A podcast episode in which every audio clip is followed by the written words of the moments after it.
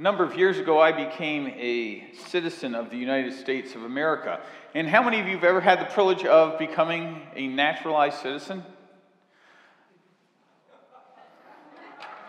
Well, okay, how many of you have gone to a swearing in ceremony? Okay, a couple of you. Okay. So, this was the interesting thing. Um, I was sworn in at the Dirksen Federal Building in Chicago, and um, I was with probably my, my wife's American, so my kids, uh, they actually have dual citizenship with Canada. And so um, you go down, you say the oath of allegiance, which some of you, you guys will say the Pledge of Allegiance. Pledge of Allegiance is nothing compared to the Oath of Allegiance. The Oath of Allegiance is use the same words that have been used since 1776. And it's a very powerful thing. But before you get sworn and say the Oath of Allegiance, the judge gives instructions and says, You have privileges and rights as citizens of the United States of America. But you also have responsibilities.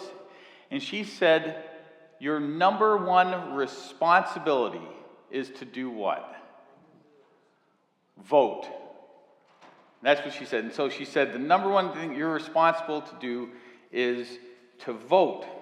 And so I remember that occasion very well and remember that she said, it's not just about freedoms that you have, but the responsibilities you have because of that freedom. July 4th, 1776 is significant in American history because that's a day that what? Declaration of Independence. Independence from Great Britain. Isn't that kind of funny? You got a Canadian preaching to you about independence. it was on that day that the 13 colonies of the United States of America declared independence from Great Britain. I would encourage all of you to read the Declaration of Independence. You should at least read it once a year, maybe on July 4th. It's a day to remember independence from something and freedom to something. Freedom from taxation without representation. Freedom to self government. Freedom from and freedom to. Freedom to what? To govern ourselves. It wasn't absolute freedom without laws. No, absolutely not. That would be anarchy.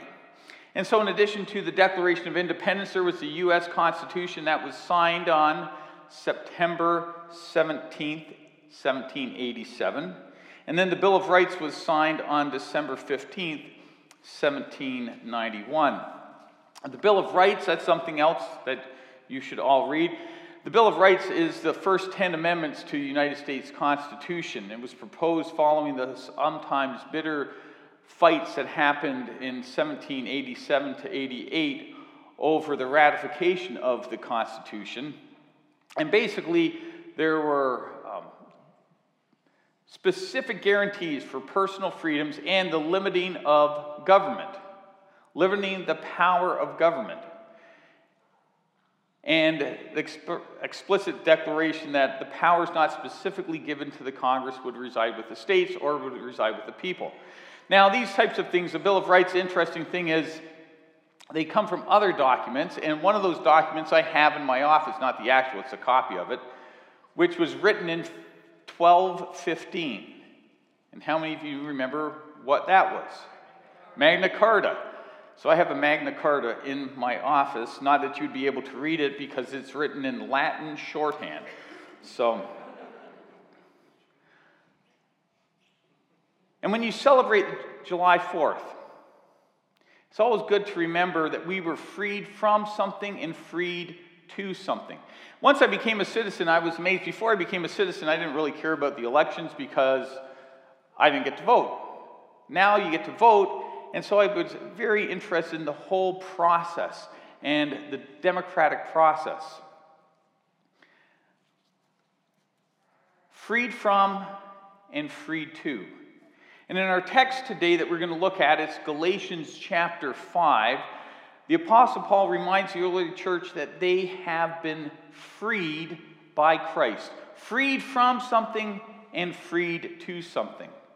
Listen to the first verse from Galatians 5. It says, It is for freedom that Christ has set us free. Stand firm then and do not let yourselves be burdened again by a yoke of slavery. Then later on, the Apostle Paul would say these words in verse 13 You, my brothers and sisters, were called to be free, but do not use your freedom to indulge the sinful nature. Rather, serve one another humbly in love. Let us pray together. Heavenly Father,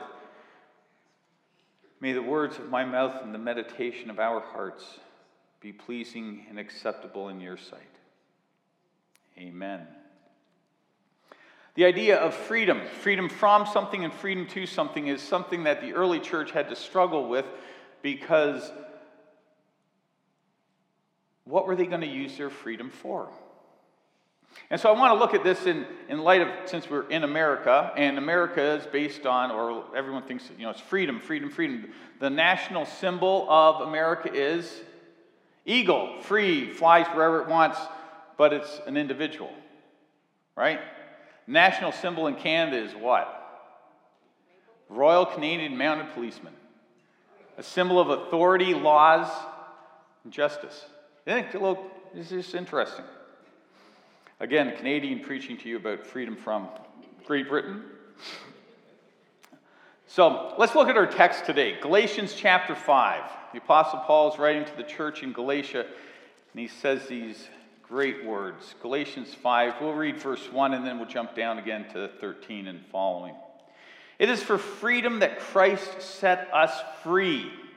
Stand firm then and do not let yourselves be burdened again by a yoke of slavery. Then, verse 13 You, my brothers and sisters, were called to be free, but do not use your freedom to indulge the sinful nature. Rather, serve one another in love. The entire law is summed up in a single command love your neighbor as yourself.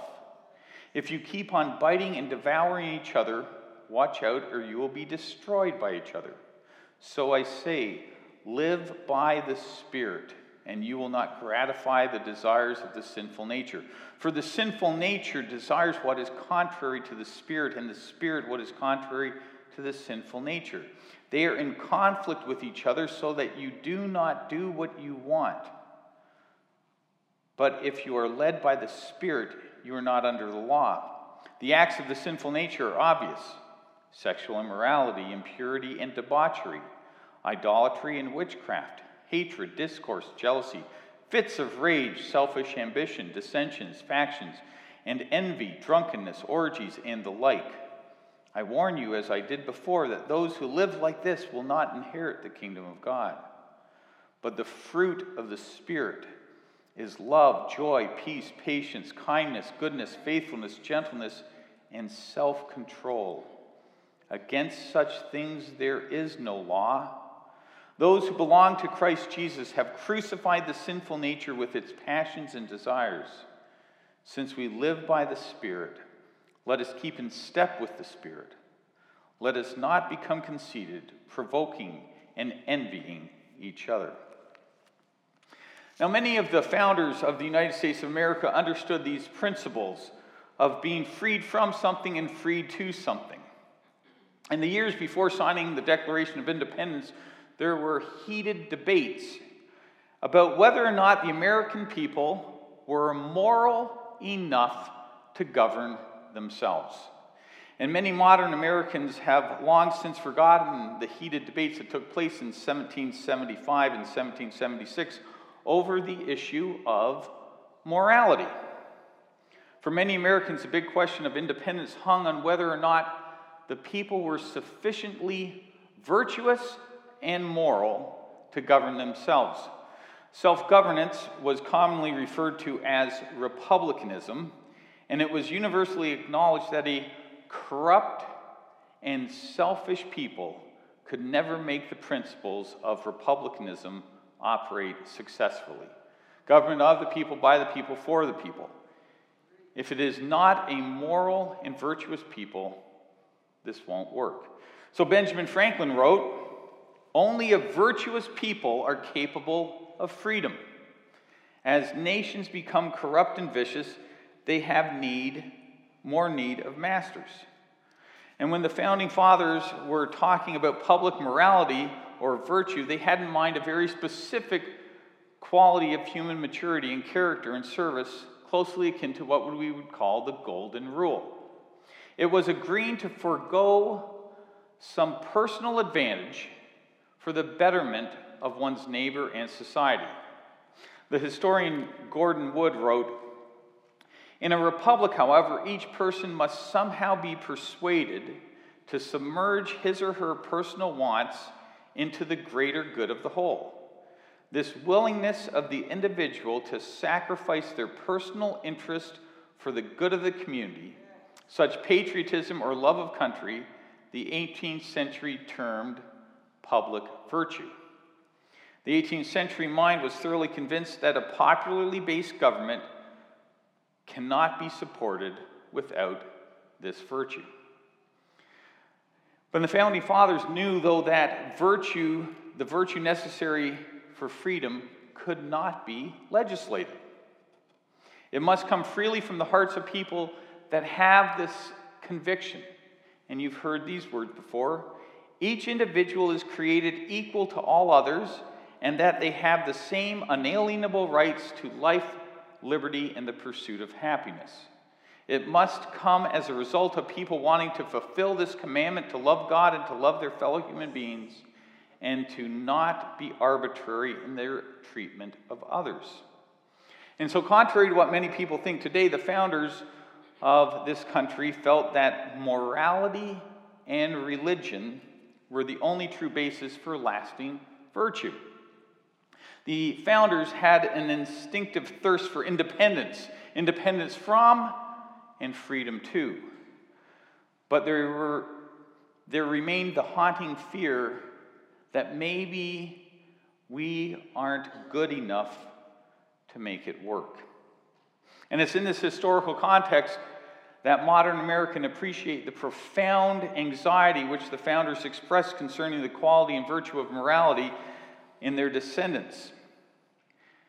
And they knew that without these qualities, the Constitution that they had written and the Republican system of government which it provided could not be maintained. And so James Madison wrote Is there no virtue among us? If there be not, we are in a wretched situation. He went on and wrote No theoretical checks or form of government can render us secure. To suppose that any form of government will secure liberty and happiness without any virtue in the people is a chimerical idea. If there be sufficient virtue and intelligence in the community, it will be exercised in the selection of these men, so that we do not depend upon their virtue or put confidence in our rulers but in the people who choose them. And Thomas Jefferson would say, virtue is not hereditary. Virtue has to be earned and it has to be learned. Neither is virtue a permanent quality in human nature. It has to be cultivated continually and exercised from hour to hour and day to day. And so the founders look to three things to develop this virtue. They looked to the home, they looked to school, and they looked to churches to fuel the fires of virtue from generation to generation. Home, school, and churches. After serving eight years as the first president of the United States of America, who was George Washington, very good. George Washington sensed the tendency of the people in this free republic to begin for, to forget the bedrock of virtue and morality necessary for the preservation of the republic the founders had given. And thus, in his farewell address, he said these words Of all the dispositions and habits which lead to political prosperity, religion and morality are indispensable supports. The founding fathers of the United States of America knew that they were being freed from something, freed from Great Britain, freed from taxation without representation. Free to what? Self government.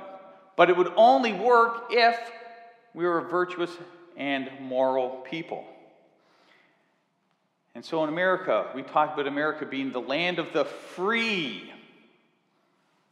Free to do what? Well, let's take it, this takes us back to Galatians chapter 5. And what the Apostle Paul wrote You have been freed in Christ. It is for freedom that Christ has set you free. Stand firm in them and do not let yourself be enslaved again. Enslaved to what? You have been freed from something and freed to something. So listen to these words again from verse 13. You, my brothers and sisters, were called to be free, but do not use your freedom to indulge the sinful nature. Rather, serve one another humbly in love. For the entire law is summed up in this one command love your neighbor as yourself. If you bite and devour each other, watch out, or you will be destroyed by each other. Isn't this what's happening in our world today? We are biting and devouring each other. We are destroying each other with selfish ambition and selfish, selfish motivation.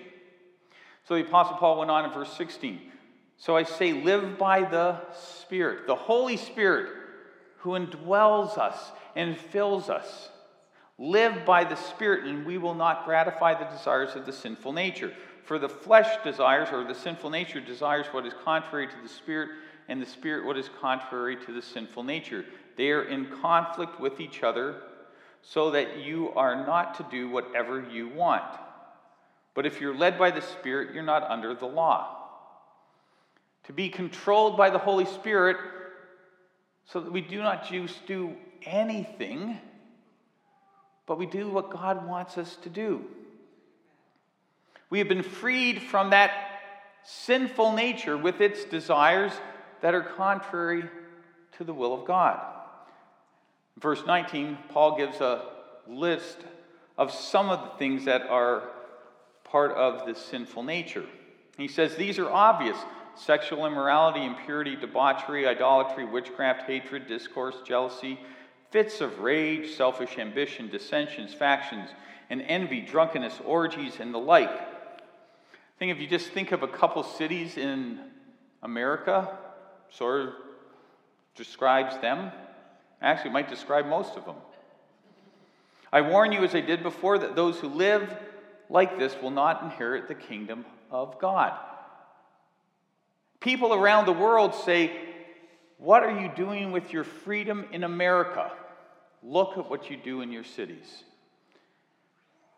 We've been freed from and freed to. What are we using our freedom for?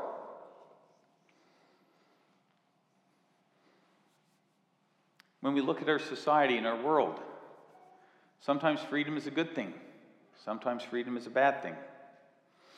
What we need is to have our lives transformed by God to be the people that use freedom to serve one another in love. Only Jesus can transform us in the way that is needed to create the kingdom of God on earth. And so Paul goes on in verse 22 the fruit of the Spirit. And isn't this the society in which we want to live, where there is love? joy, peace, patience, kindness, goodness, faithfulness, gentleness, and self control. Against such things there is no law. Think about this. If we just took that verse and applied it to how we drive, we wouldn't need a speed limit, would we? Would you? No. Think about going to the store. If we just lived this way. And he goes on, verse 24 Those who belong to Christ Jesus have crucified the sinful nature with its desires and passions. Since we live by the Spirit, let us keep in step with the Spirit. So, what he's saying there is, we've died to this old sinful nature. We have died to it. Through the death and resurrection of Jesus Christ, we are no longer to be enslaved by the sinful nature. Rather, we now have the Holy Spirit living in us. But here's the problem God gives us the freedom to follow Him freely. We have to choose to do that. He won't force us to do that. And so, this old sinful nature keeps calling us back, calling us back, calling us back. It'd be a lot more fun if you lived this way. You've seen the ads on TV. What happens in Vegas stays in Vegas. There is a lie.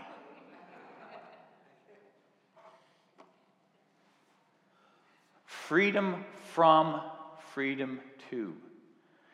But God won't force us to live according to the Spirit. He wants us to do this on our own. And isn't this a society in which we want to live, where there is love, joy, peace, patience, kindness, goodness, faithfulness, and self control? Absolutely. But it's got to start with us. So, how are we to do? What are we to do? How do we do this? All I know is every morning I get up, I have to die to that old nature because it's always there, talking, tempting, and say, Heavenly Father, I need your Holy Spirit to have full control of my life. And you have to sacrifice over and over and over again, not just once. Why? Because that old sinful nature is there, calling you back. And the Holy Spirit saying, I want to give you life life that will bring true happiness.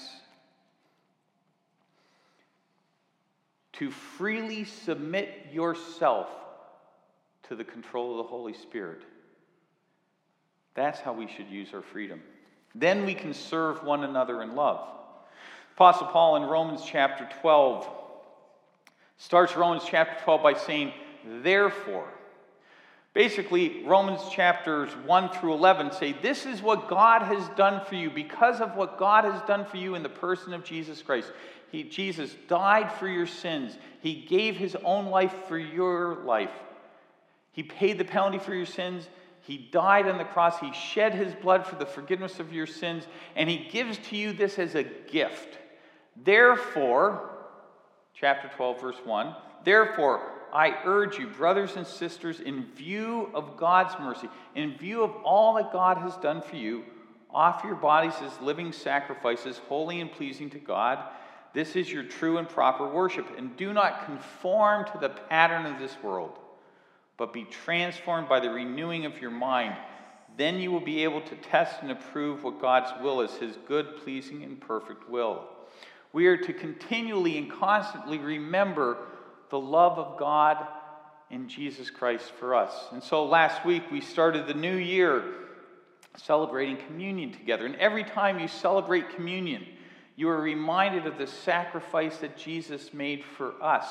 Your freedom came at a price, and it was the life of Jesus Christ. He gave his life for you and for me and for the entire world that we would be free from sin, free from fear, free from guilt, freed to love.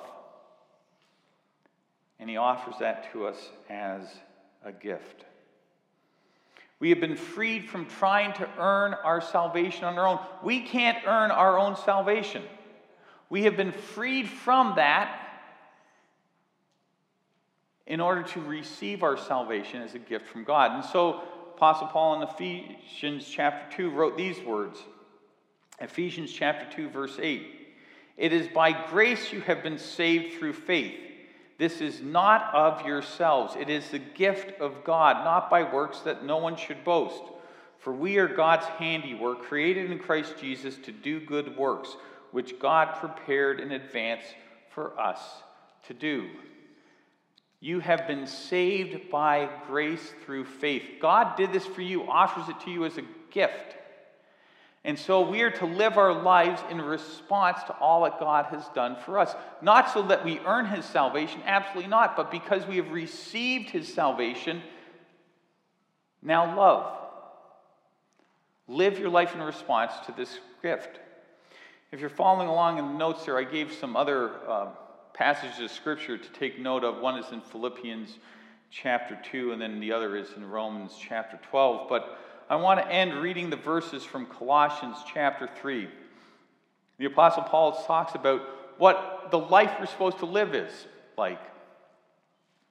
Since we are part of the family of God now, what is it supposed to look like? And the problem is, there is a problem with freedom. What are you going to do with your freedom? Freed from and freed to. So here are these words from Colossians chapter 3. The Apostle Paul writes Since then you have been raised with Christ. Set your hearts on things above, where Christ is seated at the right hand of God. Set your mind on things above, not on earthly things. For you died, and your life is now hidden with Christ in God. And when Christ, who is your life, appears, then you also will appear with him in glory. Put to death, therefore, whatever belongs to your earthly nature or your sinful nature. Die to it as if it has no power over you. Put to death, therefore, whatever belongs to the sinful nature. And he gives a list again sexual immorality, impurity, lust, evil desires, and greed, which is idolatry. Because of these, the wrath of God is coming. You used to walk in these ways in the life you once lived. But now you must rid yourselves of all such things as these anger, rage, malice, slander, and filthy language from your lips. Do not lie to each other, since you have taken off the old self with its practices and have put on the new self, which is being renewed in knowledge of the image of its creator.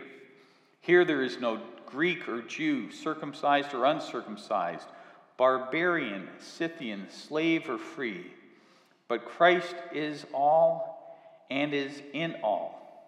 Therefore, as God's chosen people, holy and dearly loved, clothe yourself with compassion, kindness, humility, gentleness, patience. Bear with each other and forgive whatever grievances you may have against one another. Forgive as the Lord forgave you. And over all these virtues, put on love, which binds them all together in perfect unity. Let the peace of Christ rule in your hearts, since as members of one body you are called to peace. And be thankful. Let the word of Christ dwell in you richly as you teach, admonish, and admonish one another with all wisdom and as you sing psalms, hymns, and spiritual songs with gratitude in your hearts to God. And whatever you do, whether in word or deed, do it all in the name of our Lord Jesus Christ, giving thanks to God the Father through him. Let me ask you this question When did you sign your Declaration of Independence? When did you sign your Declaration of Independence? Independence from the old sinful nature. And independence to live the life that Jesus has called us to. It is for freedom that Christ has set us free. What are you doing with your freedom today? Let us serve one another and love one another and so bring honor and glory to God in all that we do. Let us pray together. Heavenly Father, what a privilege it is to know of your love, your grace, and your mercy. We thank you, Heavenly Father, for the gift of your Son, Jesus Christ, our Lord and our Savior, and the freedom that we have in him. Heavenly Father, help us we need your help each and every day. We need your help every moment of every day to die to the old sinful nature and live according to your Spirit. And so, Lord, we ask for your help. We ask for your grace. We ask for your mercy. And we will give you all the praise and glory, for we pray this all in Jesus' name. Amen amen.